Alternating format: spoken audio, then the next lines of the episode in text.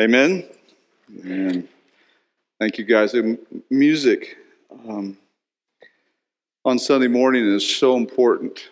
It is for me. Just opens up my heart. Just takes away the distractions that are there around me um, that are distracting me. And so I appreciate um, our music team and um, our audio team and uh, really just all those who minister here to make this time um, this morning special. I want to add, just add to the announcements that were made early this morning. Now, if you weren't here when we first started, there were announcements.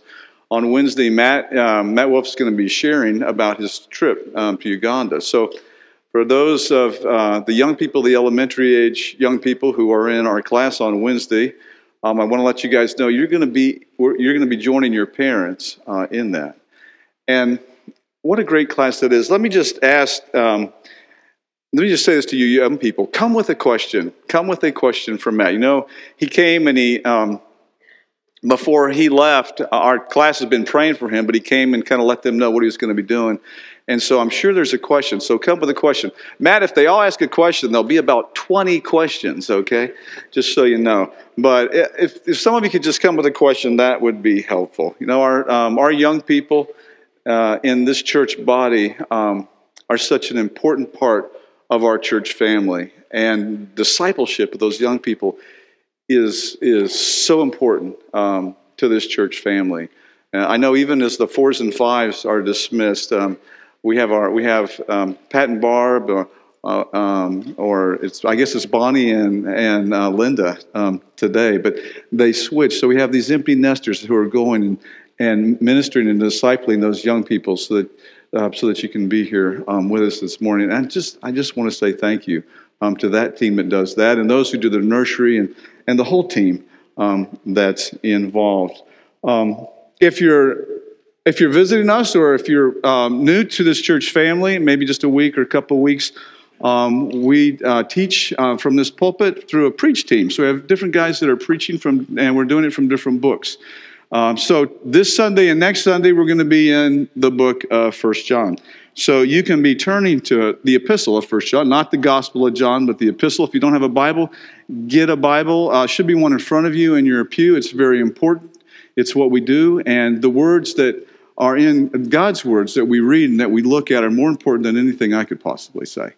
These are the inspired words of God. And also, if you're new to us or just been with us for a few weeks, you need to know that we do believe in the inspiration of God's Word. All Scripture, Paul tells Timothy, is breathed out by God and profitable for teaching, for reproof, for correction, and for training in righteousness, that the man of God may be complete, equipped for every good work. The teaching part is that instruction. That's the part that where we engage our minds. Then, and that's part of even what we do here on Sunday morning is, is part of our teaching ministry.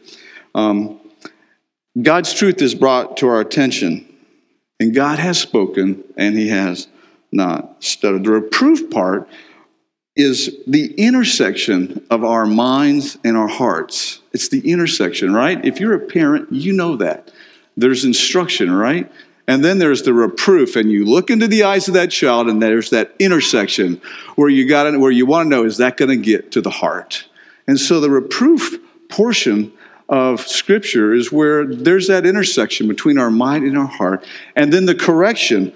That's the engagement of the heart. That's where we change. That's where we decide I'm going to yield to the authority of God's word. I'm going to yield, and I'm going to change. I'm going to be changed. And then training Let's just rinse and repeat over and over again as we do instruction, reproof, correction, rinse and repeat.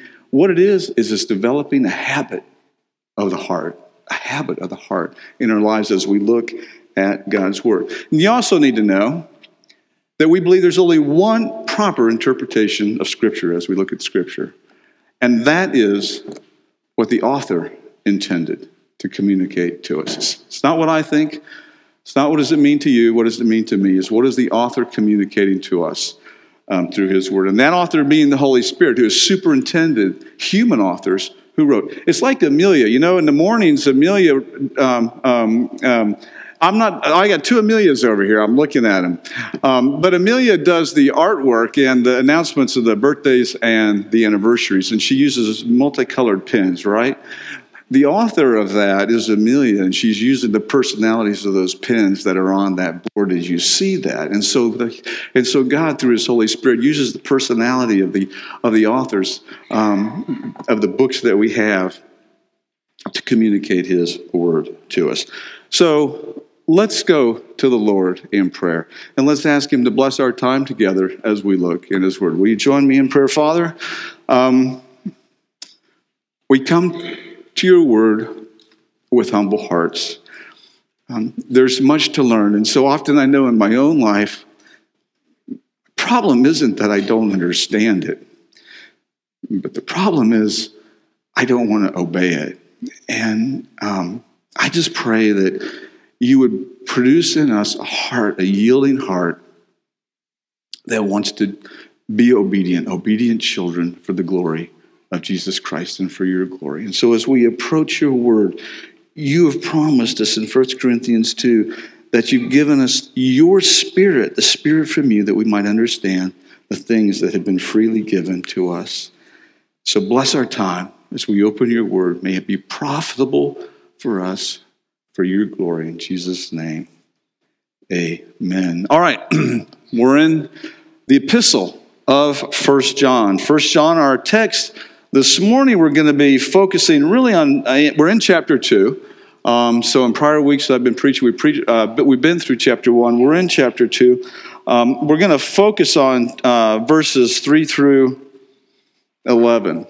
But I'm going to back all the way up and we're going to start in verse 1 of chapter 1 just to read it, just for context, okay? Just for context. Always important to have context. So if you're there in, that, in the epistle of First John, um, I'm reading from the um, ESV. Um, I think it's the NASB that's in, in, our, in our pews. They're very similar, um, but follow along as I read. Um, John says this That which was from the beginning, which we have heard, which we have seen with our eyes, which we looked upon and have touched with our hands concerning the word of life. The life was made manifest, and we have seen it, and we testify to it, and proclaim to you the eternal life, which was with the Father and was made manifest to us. That which we've seen and heard, we proclaim also to you, so that you too may have fellowship with us. And indeed, our fellowship is with the Father and with his Son, Jesus Christ. And we are writing these things so that our joy may be complete. This is the message that we have heard from him, that is Christ, and proclaimed to you that God is light, and in him is no darkness at all. If we say that we have fellowship with him while we walk in darkness, we lie and do not practice the truth. But if we walk in the light, as he is in the light, we have fellowship with one another, and the blood of Jesus, his son, cleanses us from all sin If we say we have no sin, we deceive ourselves, and the truth is not in us. If we confess our sins, he is faithful and just to forgive us our sins and to cleanse us from all unrighteousness. If we say that we have not sinned, we make him a liar, and his word is not in us. My little children, I am writing these things to you so that you may not sin. But if anyone does sin, we have an advocate with the Father, Jesus Christ, the righteous. He is the propitiation for our sins, and not only for ours, but also for the sins of the whole world. And by this, by this we know that we have come to know him, if we keep his commandments. Whoever says, I know him, but does not keep his commandments is a liar, and the truth is not in him. But whoever keeps his word in him, truly the love of God is perfected. By this we may know that we are in him. Whoever says that he abides in him ought to walk in the same way in which he walked. Beloved, I'm writing you no new commandment, but an old commandment that you've had from the beginning. The old commandment is the word that you have heard. At the same time, it is a new commandment that I am writing to you, which is true in him, that is Christ, and in you. Because the darkness is passing away and the true light is already shining. Whoever says he is in the light and hates his brother is still in darkness. Whoever loves his brother abides in the light, and in him there is no cause for stumbling. But whoever hates his brother is in the darkness and walks in the darkness and does not know where he is going because the darkness has blinded his eyes. The main point of my message this morning is this our love for one another is a public testimony to a life changed by the person of Jesus Christ, the author and perfecter of our faith. Our, our writer, just as a review, our writer is the Apostle John, um, identified by Jesus as one of the sons of thunder, James and John, right? Early in their ministry, they're ready to call down fire on the Samaritans because they, they won't welcome Christ as he's passing through there to Jerusalem. Um, but as John writes his gospel and as he writes his epistle, he's, a, he's, he's different. After walking with Christ in this ministry, he's a different. He identifies himself in his gospel as the one whom Jesus loved. Now, that's not because John thought Jesus loved him more than the other disciples at all. But I think John just had an incredible awareness of the love of God in his life because of what it had done in changing who he is. And you see that. You see that in the gospel, and you're going to see it in this epistle. Even just a short epistle of First John over and over again as he talks about the love of God. John's audience are believers. Um, and he affectionately calls them little children. Christ used that same expression to his disciples um, when he, he would address them as little children. In John 13 and John 21, John highlights that in his gospel that he called these disciples little children. And John has that same affection um, for these believers. But mixed into this audience are unbelievers. This audience that he's talking to, that he's addressing, are unbelievers. There are false teachers claiming to have a relationship with God while at the same time walking in darkness, a lifestyle marked by sin. Their walk did not match their talk. And John wants to both encourage the believers that are here and exhort them, but he also wants to draw a clear line. By this you may know, he keeps saying. By this you know, he wants to draw a clear line so that they can know who are those, who are those who are believers, true believers in Christ, and who are those who are false teachers, unbelievers in Christ that have been mixed in to that group. Later in, in the same epistle in chapter 5, as, as John closes it, he, he says again, I write these things to you who believe that you may know that you have eternal life. He's reassuring them constantly throughout this epistle, and yet at the same time, he's calling out the false teachers that are among them. You know, when we think of false teachers, we typically think in our day of those who deny the deity of Christ. That's, that's what I think of. Typically, when you think of the false teachers, you think of false religions, you think of those who deny uh, the deity of Christ. However, in this case, the false teachers are denying the humanity of Christ. That's what they're denying. The Bible teaches that Jesus Christ is fully God and fully man. To deny either his deity or his humanity is to deny the gospel of Jesus Christ. God told Adam, in the garden, if you sin, you die. That's what God told Adam. You sin, you die. The penalty of sin is death. Not the death of an animal, but your death, Adam, your death.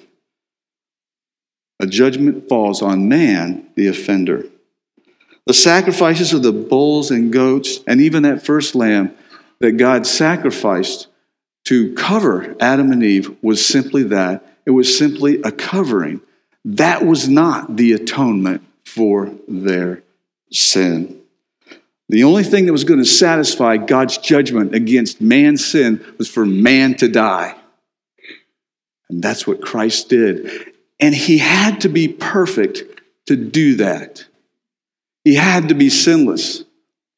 And so the life of Christ is every bit as important as the death of Christ and the resurrection of Christ in the proclamation of the gospel. Listen to what the writer of Hebrews says. For since the law, so this is the Mosaic law, this is the sacrificial system, the law has but a shadow of the good things to come instead of the true form of these realities. It can never, by the same sacrifices that are continually offered every year, make perfect those who draw near. Otherwise, would they, that is, those sacrifices, not have ceased to be offered? Since the worshippers, having once been cleansed, would no longer have any consciousness of sin. But in these sacrifices, this is the bulls of the goats, okay? In these sacrifices, there is a reminder of sins every year. For it's impossible, impossible, it's impossible for the blood of bulls and goats to take away sins. Impossible. And every priest stands daily at his service, offering repeatedly the same sacrifices, which can never take away sins. But when Christ, but when Christ had offered for all time a single sacrifice for sins, his sinless life, he sat down at the right hand of God, waiting from that time until his enemies should be made a footstool, a footstool for his feet. For by a single offering, he has perfected for all time those who are being perfected and sanctified. It's finished. Christ. Christ died in our place. The secular worldview, really think of, we think of the secular worldview in our time. Think of the secular worldview of the time of, of these believers here that John is writing to had infiltrated the church. The Greek philosophy taught that there was a separation between body and spirit. And they taught that the body was evil and hence, because it's material and dies, the evil of the body is inconsequential. It's of no consequence, right?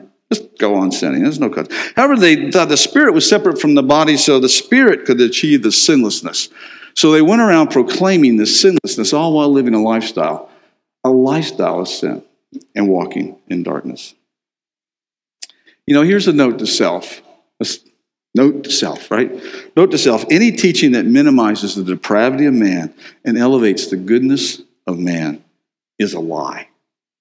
It's a lie.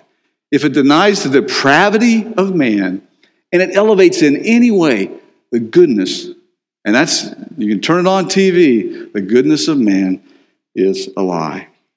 The false teaching today is that man is basically good and Jesus makes him better. That's a lie. Man is depraved in his heart. He's a God hater and a self lover, and there's nothing apart from the death of Jesus Christ that can save him. You know, for some reason, the philosophy is, is that God is just kind of like Santa Claus. He's got kind of this relative goodness, and basically everybody's going to be okay. That's, that's, that's a lie. That's a lie in our time, just like those lies existed in the time and the place where John is writing to these believers.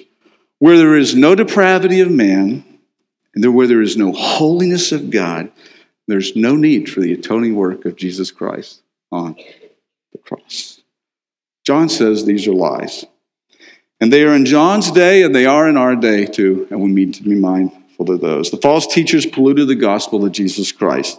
They denied the depravity of man. They denied the sinlessness of Christ and his humanity. They denied the necessity of the cross and the substitutionary death of Christ on the cross. And they denied the physical resurrection of Christ. Ultimately, right? If the body is evil, then they denied the, they denied the physical, the little physical resurrection of Jesus Christ. And so John reminds his readers that Jesus Christ is the real thing. That which was from the beginning. He starts out chapter 1, verse 1, which we've heard, which we've seen with our eyes, which we've looked upon and have touched with our hands concerning the word of life. The life, Jesus Christ in the flesh, was made manifest, and we have seen it and testified to it and proclaimed to you the eternal life which was with the Father and was made manifest to us. That's what John is proclaiming. It's the person of Jesus Christ. He is eternal life. It's a life defined by a restored relationship with God, which is expressed in our relationships with one another. And we're going to talk about that. You can't just go around saying, hey, I'm saved, God loves me, and not love others. It doesn't work that way. And John's going to make that very clear. So John re- reiterates that, that, that Jesus Christ is fully man, because that's what was designed. He reiterates this, that sin is a reality in the life of every believer.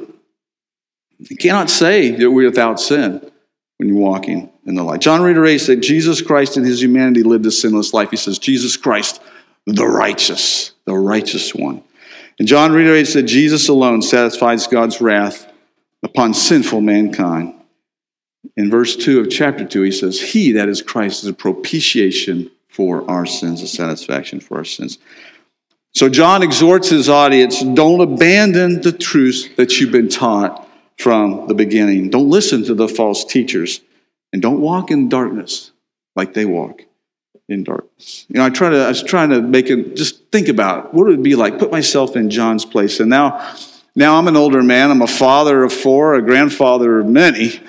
And um, I think about what time in my life is most am I most conscious of this? And I, for you, for you young moms and dads, like I say, when you when you're a parent and you you send your kids off to college, you're thinking, man, I just you know you're just saying, hold on to the truths that you've been taught, hold on to those truths. And I think that's I think that's where where John is, and hold on to those, and at the same time reminding them, this is who you are when, when the empty philosophies and the lies of this world infiltrate their, their, their friend groups or whatever it is, it reminds them, you remind them, this is who you are.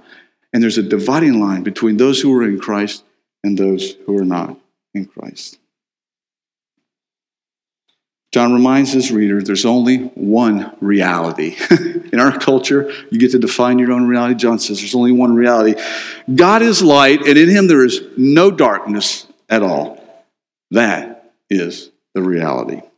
And then John says there's two different there's there's two ways there's two different ways we can respond to the light. And let me and I and the Lord gave me an illustration of this a couple weeks ago. So Kim and I had a dermatologist appointment. Now, for you young kids, you young kids, a dermatologist is a doctor that looks at your skin. Okay, okay, dermatologist. So you know dermatologist. So as you get older, you go to the doctor a lot. You go for all kinds of things, and the skin doctor is one of them, especially if you live in the south.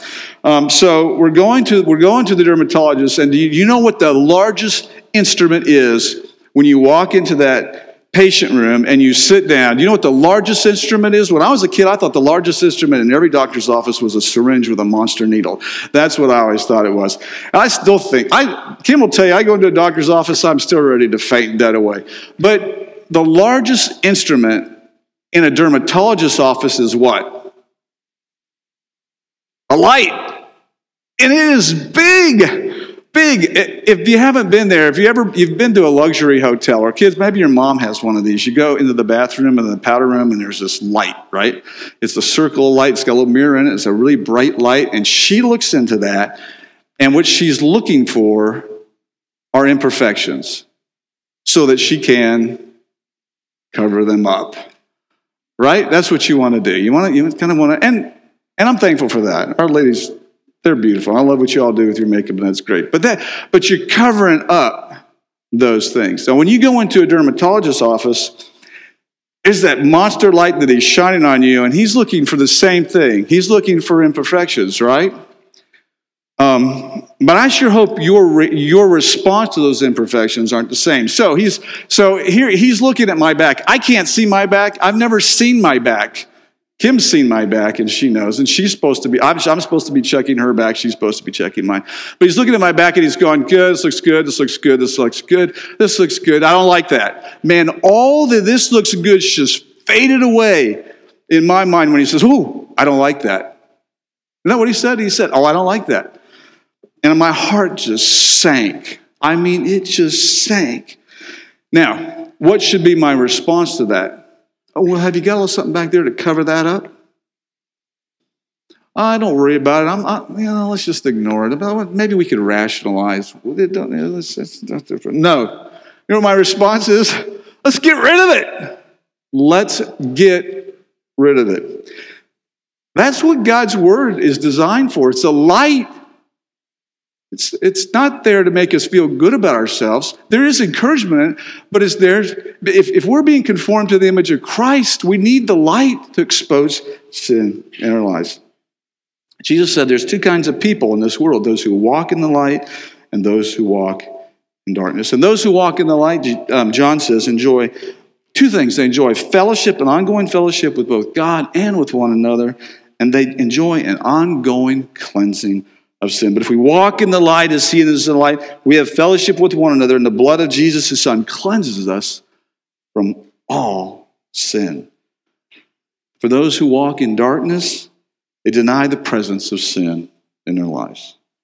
Therefore, they deny the necessity of the atoning work of Jesus Christ in their life.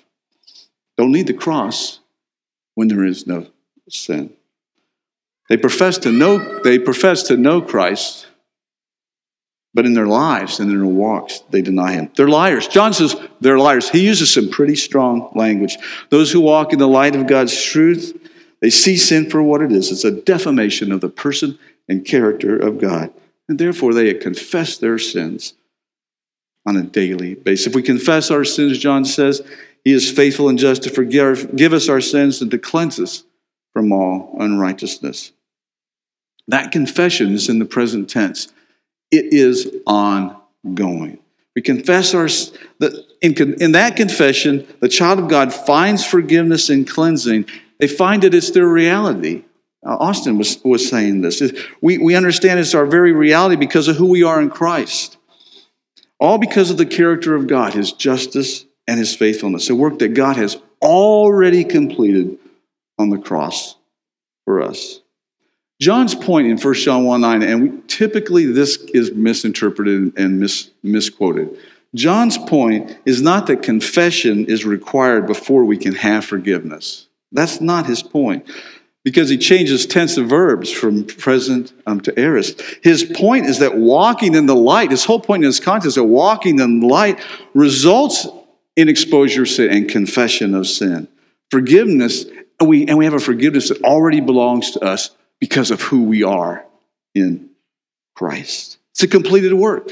Jesus said it's finished, it's done. A life marked by conf- a life marked by confession differentiates those from us from those who walk in the light and those who walk in darkness. Where there is confession of sin, you can be assured there's walking of life. Where there's no confession of sin, you can be assured there's walking in darkness. John says, You can tell, we can know. We can know, he says. In chapter 2, John reminds his readers that the forgiveness and cleansing belongs to believers because of who we are in Christ, but it's not a license to sin. Okay? You'll remember this from our last message. Um, really, to the contrary, the, the closer we walk in fellowship with God, the more that we're conformed to the image of Christ, the more sin will be exposed, and, we'll, and we will rid that from our lives. But as long as we, but as long as we live in this flesh, we have sin. We have sin. Um, but for those of us who are born again, for those who've been who've been regenerated by the Spirit, we no longer are slaves to that, nat- that sin nature with us. We're not slaves to it. We don't have to yield to the temptation. I think I quoted this last time. I love this quote from Charles Spurgeon. He says, One of the marks of a child of God is that although he sins, he does not love sin. He may fall into sin, but he, like a sheep, which if it tumbles into the mud, is quickly up again, for it hates the mire, hates that sin. That's what God puts within us. The sow wallows where the sheep is distressed. I love that quote. Yet when we do sin, John says we have an advocate who is the righteous, the sinless Son of God, Jesus Christ. And this advocate is the very one who is completely satisfied. John uses the word propitiation, the holy wrath of God for our sins. It's paid in full. Why do we need an advocate? We talked about this last time. Why do we need an advocate? Because we have an, an accuser. Does Satan have any grounds upon which to accuse one who has put his or her faith in the person of Jesus Christ? Do they? Does he? No, not at all. John, but Paul says, There is therefore now no condemnation for those who are in Christ Jesus. Paul, and in the same chapter, in chapter 8, Paul says, If God is for us, who can be against us? Who shall bring any charge against God's elect? It's God who justifies. Who is there to condemn? These are rhetorical questions, Paul, Paul asks. Jesus Christ is the one who died. More than that, who, is, who was raised, who is at the right hand of God, who indeed intercedes for us. Then why does God allow this accuser to accuse us before the heavenly host? Why does God allow that? Why does God allow Satan to accuse us? And I suggested this last time. Because each time we are accused, it results in our advocate, our advocate, Jesus Christ, declaring the magnificence of God's grace by his atoning work on the cross. Isn't that amazing? Every time I sin, every time Satan accuses me, it gives Jesus Christ the opportunity to put himself on display and to bring glory to himself. And that's what it's all about. Satan has been utterly defeated at the cross. And all of creation, including the heavenly host, are reminded of this defeat each time Satan accuses us. Isn't that amazing? I love that. I love it's not an excuse to sin, but I just can't believe I didn't check and checkmate. I love the way God has ordained that. That every time Satan accuses me, Christ is glorified. And so John reminds his readers that one of the defining characteristics of those who walk in the light is marked is a life marked by confession of sin. In verse 3 of chapter 2, John identifies a second characteristic of those who walk in the light, and it's those who keep his commandments. 1 John 2 3 says, By this we know that we have come to know him if we keep his commandments. For the true child of God, obedience to the commands of God are an expression of who we are in Christ. Obedience is another identifier of those who walk in the light. And John is drawing a clear and bright line between those who walk in the light and those who don't walk in the light. You don't see confession, you see disobedience. You can tell, right? You guys, you guys, you hear it, people say, well, we can't, we can't, we, we can't know. Well, I don't know. John here is saying you can know. By this we can know. We can know. And that second, the second expression of who we are in Christ is just a life of humble obedience to the Word of God when we looked at this, we said that our obedience is not the root, it's not the root of our salvation, it's the fruit of that regeneration. It is the fruit. And so, in, in, in verse 5 of chapter 2, John now, and, and this is where we're going to pick up in verse 5, really. John introduces us to a third expression, a way you can tell, a third expression of those who know God and who walk in the light, right? The first is confession, the second is obedience. The third is love love for one another. But whoever keeps his word, in him, truly the love of God is perfected. That's another characteristic of those who walk in the light. let me define a couple words here, real quickly. The love of God. You know, we think about the love of God. Now, undoubtedly, millions, and I mean millions of sermons have been preached on the love of God, right? You would agree with me on that. But let me, let me just make two observations about love. I'm going to make them from John's, um, just from our own text here. Just flip one page over to 1 John chapter 4, and we're going to pick up in verse in verse 7, 7 through 13. John gives us, okay, here's John's definition, right? The same group that he's writing to, here's his definition. Beloved, let us love one another John says, For love is from God. Love has an origin, okay? Just make a note. Love has an origin.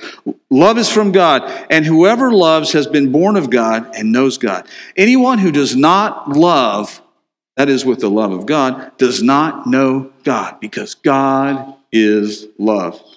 In this, the love of God was made manifest among us, that God sent his only Son into the world so that we might live through him. In this is love not that we loved God, but that He loved us and sent His Son to be a propitiation for our sins. Beloved, John continues, if God so loved us, we also ought to love one another. No one has ever seen God. If we love one another, God abides in us and his love is perfected in us. By this we know, by this we know. Here, there it is again. By this we know that we abide in him and he in us because we because he has given us his spirit. I'm just going to make two observations about the love of god. One is that the love of god is one way. Write that down. It's a one way love. It's just one way one direction. It's both unmerited and it's unconditional Ephesians 2 For by grace you have been saved through faith, and this not of your own doing. It is a gift of God, not a result of works, so that no one can boast. You can't say that you have contributed one single thing to your salvation, to who you are in Christ. Nothing. You don't get to boast about it, not a bit. God gets all the glory. It's unmerited. We have contributed nothing. But we had, we had this conversation in the preach team. This conversation came up. I Tom, Tom, see Tom and Kim aren't here this morning, but Tom was we are talking about this. It's more than unmerited because un, it's it's it's it's not neutral. Our our attitude, our position before God is not neutral. It's not like, well, okay, I'm not going to merit any of it, but I'm I'm going to be neutral. We're not neutral in our attitude towards God. We are enemies of God. The unbeliever is an enemy of God. We're, I've said this a hundred times. We're, we're self lovers and God haters. That's who we are apart from Christ. Paul says it like this in Romans 5 For if while we were enemies, we were reconciled to God by the death of his Son, much more now that we are reconciled, shall we be saved in this life. It's, it's a one way love, it's unmerited and it's unconditional as it relates to us. Now, it does have one condition, and that's God's will, okay? But in terms to God's relation to us, it's completely unconditional. It's all based on His will, His love for us. We are completely depraved. God loves me in spite of me. That's just the reality of God's love. All right, observation number two. It's a one way love, right? It's a one way love. It's unmerited, it's unconditional. Number two, it's marked by self sacrifice. God's love comes at personal cost. It comes at personal cost. He sent his son to be a propitiation for our sins. God himself, in the second person of the Trinity, Jesus Christ, stepped down from heaven and he took on the flesh of man and he willingly, willingly went to the cross, unjustly condemned by man so that he could take on my condemnation in my place from God. Philippians 2, we don't have time to read it. Look at Philippians 2 about the humility of Christ in doing so. You know, I think about, I try to think about one way love that I experience. Um, what's an example I could use for one way love as, as we're just thinking about this? Because it's easy to talk about. Um, I think, you know what I think about? I think of a mother giving birth to a baby. I've witnessed four of those. And let me tell you, that's a one way love. When I see the pain and the suffering that goes through, that baby contributes nothing but pain and suffering coming through that birth canal. And I see that mother's love for that baby. I see a one way love. That's a one way love. Then we see it, you know, and sometimes we can see it in relationships too. You know, I think about my relationship with my wife is, is such that our goal in life as a married couple is to put on display the love of Christ, right? That, that is why, that's why God created marriage for his glory. And so he, and so, but you know, you know, where I think I, where, where this one-way love, this unconditional, unmerited love comes is more often not in a marriage like ours where you don't, you know, there's not, you don't see what we might call a troubled marriage, but it's, it's in those marriages where, you know, things aren't that great and there's love. I think about even in a church this small, we have some families where the husband and wife are are are believer and unbeliever, right? And for the believing spouse, that that's that's more difficult than I could ever imagine. That's the person when I see them, I see the love of Christ more than what I think I see, what I what I'm trying to display in my own marriage. I see it. It's difficult. It's di- but that God's love is one way, and is marked by self-sacrifice. You know, we don't get to define love on our own terms, and certainly not as the world defines it. The world gives us many counterfeits to that love. How we love God and how we love one another is defined by God Himself because God is love. This is the love of God. It's a one way love and it's self sacrifice. So John says, so, and so he says, but whoever keeps his word him, truly the love of God is perfected. Perfected. Perfected simply means it's complete, it's filled up, it's made perfect. For those who live a life of obedience and walk in accordance to God's word, We do so because the love of God is perfected in us. The Greek grammar helps to enrich the meaning of what John is communicating, and I'm not a Greek scholar. But just the, the way the Greek language is for different words, you know, we look them up in, in, our, in, our, in our studies. Um, it's, it's, it's an action verb, it's a verb. It's in the perfect tense, so we understand tenses in, in English. It's in a passive voice. I remember studying voice, and there, you know, we don't, that's part of Greek, not English. It's in the passive voice, and it's in the indicative mood. What does that mean? What does that mean? It's very. It simply means this: God is the one who does this work in my life. It's a verb action, and He's the one who performs it. It's for His glory. It's based upon a completed work. It's in the perfect tense. Perfect tense means it's a work that's occurred in the past. It's a completed action that's produced results that exist in the present. Something in the past, the results of which exist in the present. It's who I am in Christ. God's Christ has finished it. The work is done. It's finished. But I but I experience that in my life every single day. And it's the sole work of God in my life. It's in the passive voice I am completely passive in the process. God has perfected that love in me. He's the one who's doing that, who's done that in my life. And it's who I am in Christ, it's the indicative mood. It's who I am in Christ. It's a state of being. By grace alone, through faith alone, in Christ alone, to the glory of God alone. Here's the main point. As believers in Christ, the love of God belongs to us. It belongs to us as children of God. It's a complete work of God. And it's because of who we are in Christ that it belongs to us. And that love of God finds its expression in our love for one another. John says in 1 John 4 7 and 8, Beloved, let us love one another, for love is from God. And whoever loves has been born of God and knows God. Anyone who does not love does not know God because God is love. Again, John says in verse 5 But whoever keeps his word, him truly the love of God is perfected. And so here John links obedience to the word of God with the love of God. For the true child of God, hear me on this, for the true child of God, obedience to the commands of God are an expression, they're a fruit of a relationship with God based on what the based upon the love of God, a one-way self-sacrificing love, a work that God alone brings to completion. In our text, now in verses 7 and continuing, John says, Beloved, I'm writing you no new commandment, but an old commandment that you have from the beginning. The old commandment is the word that you have heard. At the same time, it's a new commandment that I'm writing to you, which is true in him in him, in him, that is Christ, and in you, because the darkness is passing away and the light is already shining. So, what's John talking about? Old commandment, new commandment. Remember, the false teachers were polluting the truth and they were replacing it with a lie.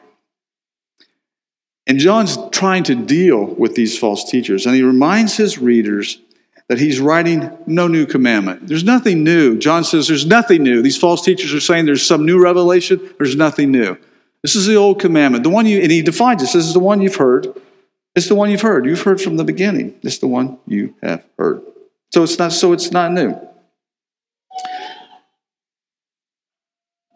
The, the proclamation that John makes is, is the same one he's saying to his readers, is the same one, the same message that you've heard in Jesus Christ from the beginning.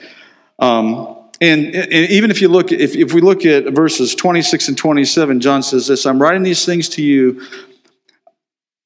about those who are trying to deceive you. Again, he's dealing with false teachers. But the anointing you have received from him abides in you, and you have no need of anyone to teach you. Does that mean we don't need any teaching? No, no, he's not talking about that. He means you don't have anyone to come along and teach you anything new. But as his anointing teaches you, John says, about everything in this is true and is no lie, just as it is taught to you, abide in him. Abide in his teachings. Remember, to, remember, false teachers always have an additional word from God. You'll hear that. They've got a word from God. There's the word of God. If their word doesn't match this word, it's an addition to God's word. And anything that contradicts God's word in part or in whole is a lie. That's why we need to be students of God's word. That's why we need teachers. And we have teachers. That's a, that's a gift of the Spirit. We have teachers, but we also need teachers who are also students of God's word.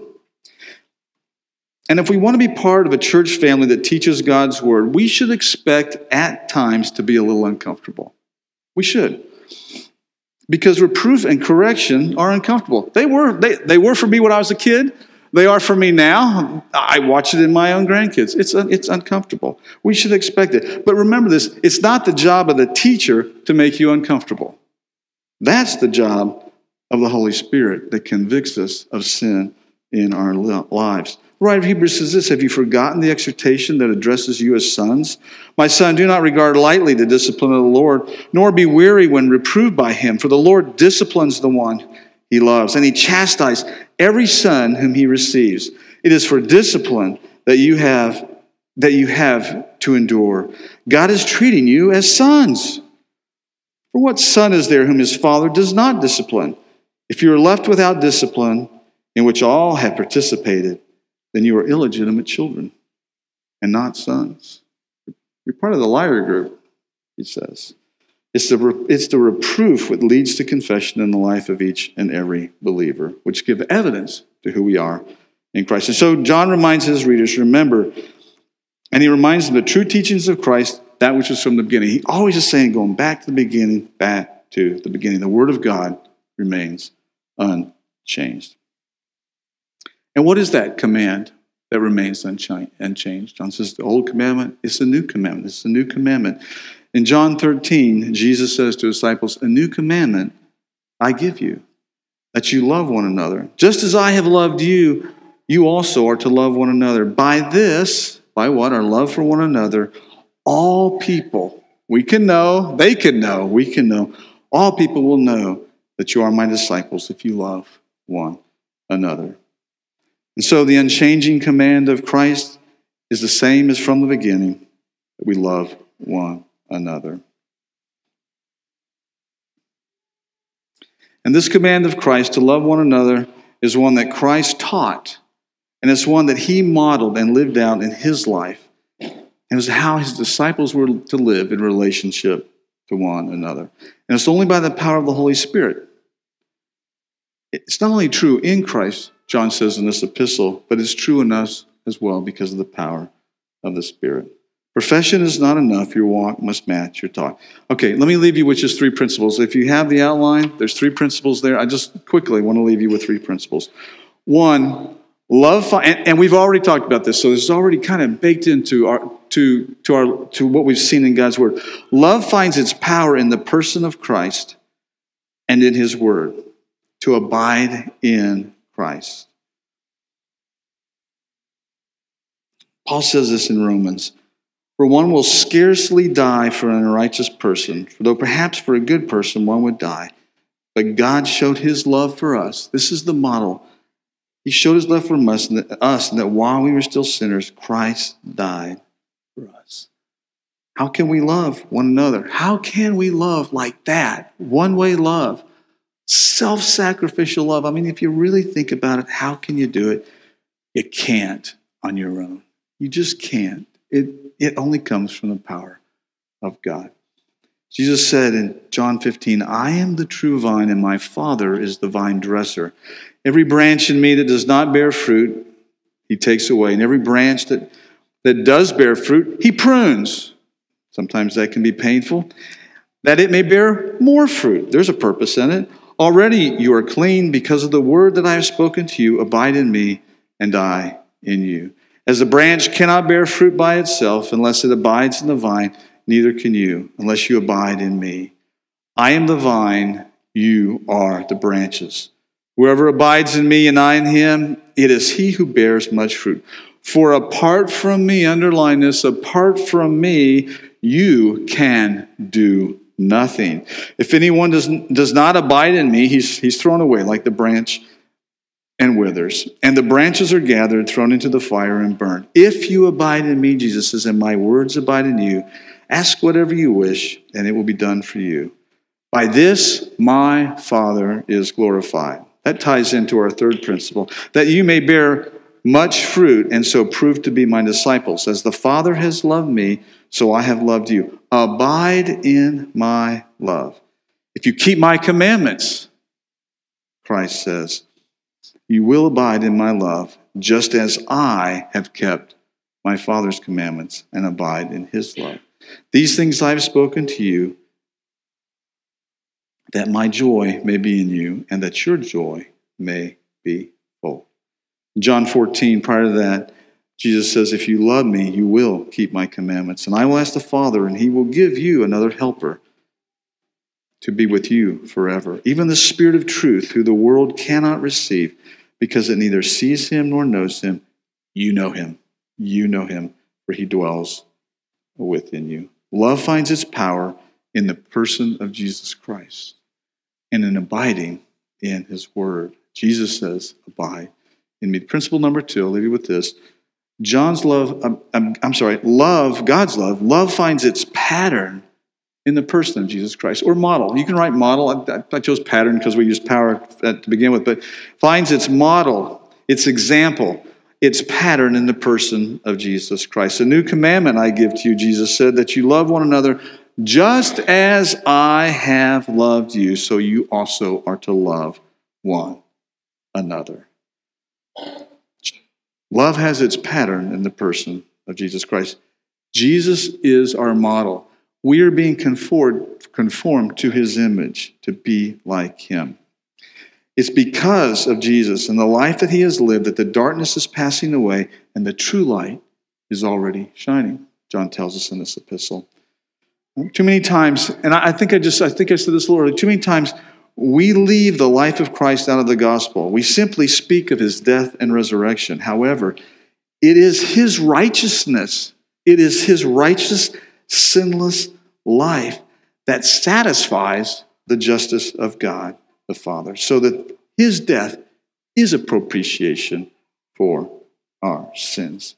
No righteous life for Christ, no propitiation for our sins.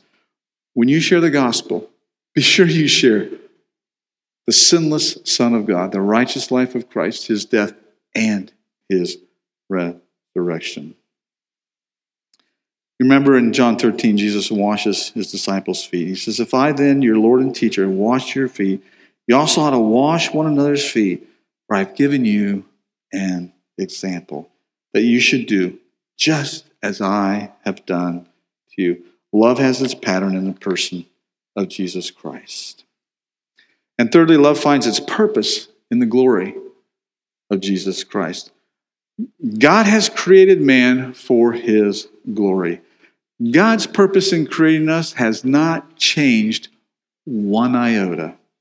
But what sin has destroyed, God has restored in reconciling man to himself through the life, death, and resurrection of Jesus Christ, and all for the glory of Jesus Christ. By this, John says, all people will know I'm sorry, this was Jesus. Jesus said this. He told us when he was telling his disciples, a new commandment to give Jesus, by this all people will know that you are my disciples if you love one another. It's for his glory. In Matthew 5, Jesus says to disciples, You are the light of the world. A city set on a hill cannot be hidden, nor do people light a lamp and put it under a basket, but on a stand, and it gives light to all in the house. In the same way, let your light shine before others so that they may see your good works and give glory to your Father who is in heaven. Love finds its purpose in the glory of Jesus Christ. Christ is glorified in our confession of sin because it points to his atoning work on the cross. We have been reconciled to God through the life, death, and resurrection of Christ. Christ is glorified in our obedience to his word because in walking in obedience to him, we reflect. We reflect his image to a lost and dying world. And Christ is glorified in our love for one another because one way self sacrificing love is only possible by the indwelling of the Holy Spirit. It comes from God and God alone. The world can counterfeit it, but they cannot duplicate it. How can we know that we are in Christ? John says, You can know. In the same way that all people can know by our walk in the light. So, how's that love of God expressed in our love for one another? Here in this one another, Community Bible Church. How is that? How is that working for us? And maybe before I ask that personal application question in my own life, or for our family, I need to ask it in my own life, in the life of our families. How's that working out in the one another in your home? All right, just to get personal, how's that working out in your house? You know, we can fake it here. We can't fake it at home. It's really hard to do. I've tried. it doesn't work. Husbands, are you loving your wives with one way unmerited, unconditional, self sacrificing love? What's unmerited about the love for your wife? What's unconditional about your love for your wife? What's self sacrificing and comes at great personal cost in your love for your wife? Wives, you don't get off the hook on that. Same questions. What's unmerited about your love for your husband? What's unconditional about your love for your husband? What's self sacrificing about your love for your husband? Kids, young people, your relationship to your parents and your relationship to your siblings and your relationship to one another. Same question. Is it unmerited? Is it unconditional? Is it self sacrificing? John finishes this section that we're studying in verses 9 through 11. But whoever says he is in the light and hates his brother is still in darkness. That's just the reality, John says. Whoever loves his brother, whoever loves his brother abides in the light, and in him there is no cause for stumbling. But whoever hates his brother is in the darkness and walks in darkness, and who does and does not know where he is going because the darkness has blinded his eyes.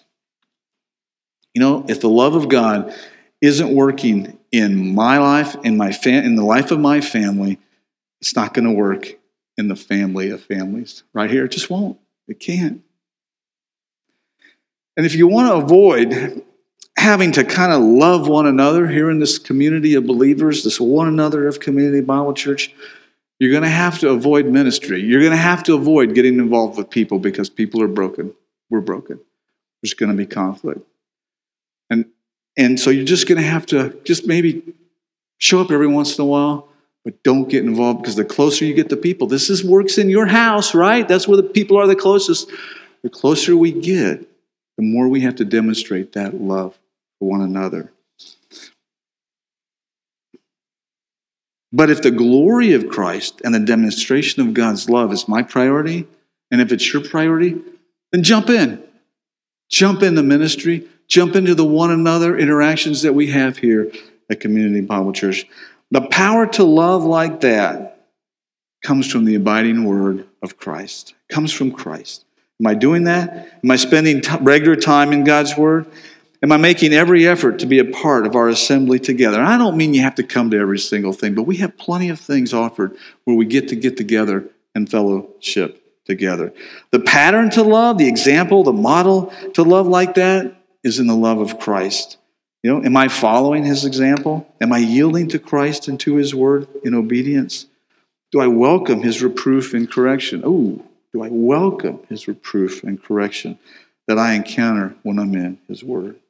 And the purpose in loving like that is the glory of Jesus Christ. Am I one minded? Am I one minded? Are we one minded in our pursuit of the glory of God? Beloved, I am writing to you no new commandment, John says, but an old commandment that you've had from the beginning. The old commandment is the word that you've heard. At the same time, it's a new commandment that I am writing to you, which is true in him, in Jesus Christ, and in you, because the darkness is passing away and the true light is already shining. Abide in Christ and in his word. Love like Christ loves and love for the glory of God. Let's pray.